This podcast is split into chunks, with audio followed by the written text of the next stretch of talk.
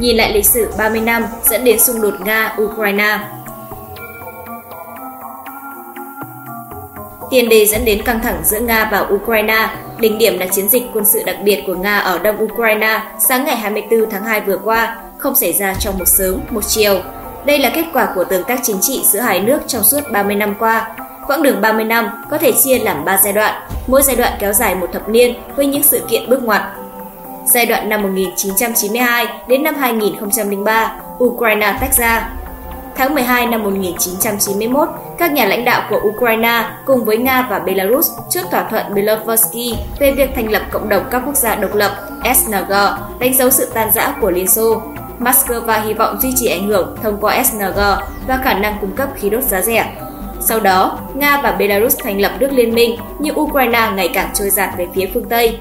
Điện Kremlin không hài lòng, nhưng Ukraine khi đó thừa hưởng từ Liên Xô đội quân gần nửa triệu người và kho vũ khí hạt nhân lớn thứ ba thế giới. Kiev đồng ý giao hết tên lửa cho Nga để đổi lại đảm bảo an ninh, bản ghi nhớ Budapest và hỗ trợ kinh tế. Mặt khác, phương Tây chưa có ý định thu nạp Ukraine về phe mình nên phản ứng của Moscow nhìn chung còn kiềm chế. Thập niên đầu tiên sau khi Liên Xô tan rã, kinh tế Nga còn yếu ớt, trong khi cuộc xung đột Chechnya khiến nhân khố cạn kiệt. Năm 1997, Nga ký hiệp ước lớn, chia tách hạm đội Biển Đen và công nhận biên giới Ukraine, trong đó bao gồm bán đảo Crimea. Giai đoạn thứ hai, từ 2003 đến 2013, tình bạn dạn nứt. Khủng hoảng ngoại giao đầu tiên giữa Moscow và Kiev xảy ra dưới thời Tổng thống Vladimir Putin. Mùa thu năm 2003, Nga bất ngờ xây dựng một con đập ở eo biển Kerch hướng tới đảo Sula của Ukraine. Kiev xem đây là hành động phân chia biên giới. Căng thẳng được tháo ngòi sau cuộc gặp giữa lãnh đạo hai nước, việc xây dựng đập dừng lại, nhưng tình bạn đã xuất hiện vết giãn nứt đầu tiên. Trong cuộc bầu cử Tổng thống Ukraine năm 2004, Nga ủng hộ ứng viên thân Kremlin là ông Viktor Yanukovych, nhưng nổ ra cuộc cách mạng cam khiến ông này không được công nhận chiến thắng. Chính trị gia thân phương Tây Viktor Yushchenko trở thành Tổng thống Ukraine. Chiến thắng của ông đánh dấu bước ngoặt thay đổi trong chính sách của Nga nhằm ngăn chặn các cuộc cách mạng màu mà Moscow cáo buộc do phương Tây giật dây. Dưới thời ông Yushchenko, Nga hai lần đóng van dẫn khí đốt qua Ukraine năm 2006 và 2009 khiến châu Âu lãnh đủ. Sự kiện chính dẫn đến tình hình ngày nay xảy ra vào năm 2008.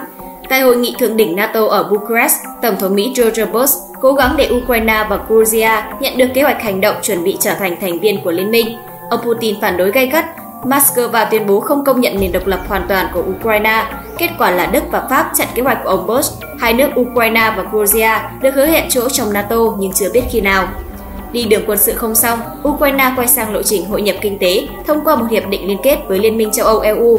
Mùa hè năm 2013, vài tháng trước ngày Kiev có khả năng ký kết văn kiện, Nga tung đỏ kinh tế, gần như chặn biên giới không cho hàng hóa Ukraine xuất khẩu.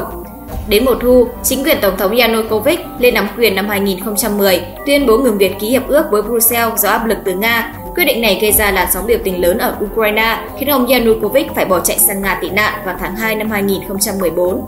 Giai đoạn thứ ba, từ năm 2014 đến năm 2021, sát nhập Crimea và chiến sự ở Donbass. Nhân lúc ở Kiev chống ghế quyền lực, vào tháng 3 năm 2014, Nga sát nhập bán đảo Crimea. Cùng lúc này, quân đội Nga hậu thuẫn các lực lượng ly khai ở Donbass, miền đông Ukraine, dẫn đến sự thành lập của hai nước Cộng hòa Nhân dân tự xưng Donetsk và Lugansk. Kiev phản ứng rất chậm, chờ đợi kết quả bầu cử tổng thống vào cuối tháng 5, rồi mới quyết định mở chiến dịch quân sự lớn lấy lại lãnh thổ đã mất kiểm soát. Đến cuối tháng 8, Kiev cáo buộc Nga tung quân đội quy mô lớn đến Donbass, Nga phủ nhận. Đỉnh điểm là các lực lượng Ukraine chịu thất bại ở Ilovas.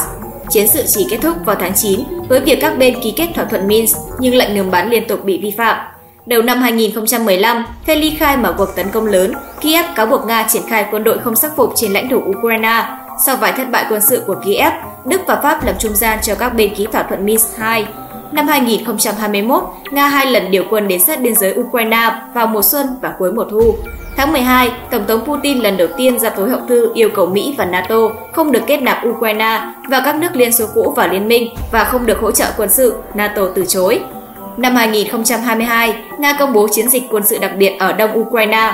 Ngày 21 tháng 2 năm 2022, Tổng thống Vladimir Putin công nhận độc lập của hai nước Cộng hòa ly khai ở miền đông Ukraine các văn bản pháp lý nhanh chóng được Quốc hội Nga thông qua. Đáng chú ý, ông Putin tuyên bố công nhận lãnh thổ của Cộng hòa Nhân dân Donetsk và Cộng hòa Nhân dân Lukas, bao gồm cả tỉnh Donetsk và Lukas của Ukraine, vốn rộng lớn hơn nhiều so với khu vực hiện do quân ly khai kiểm soát.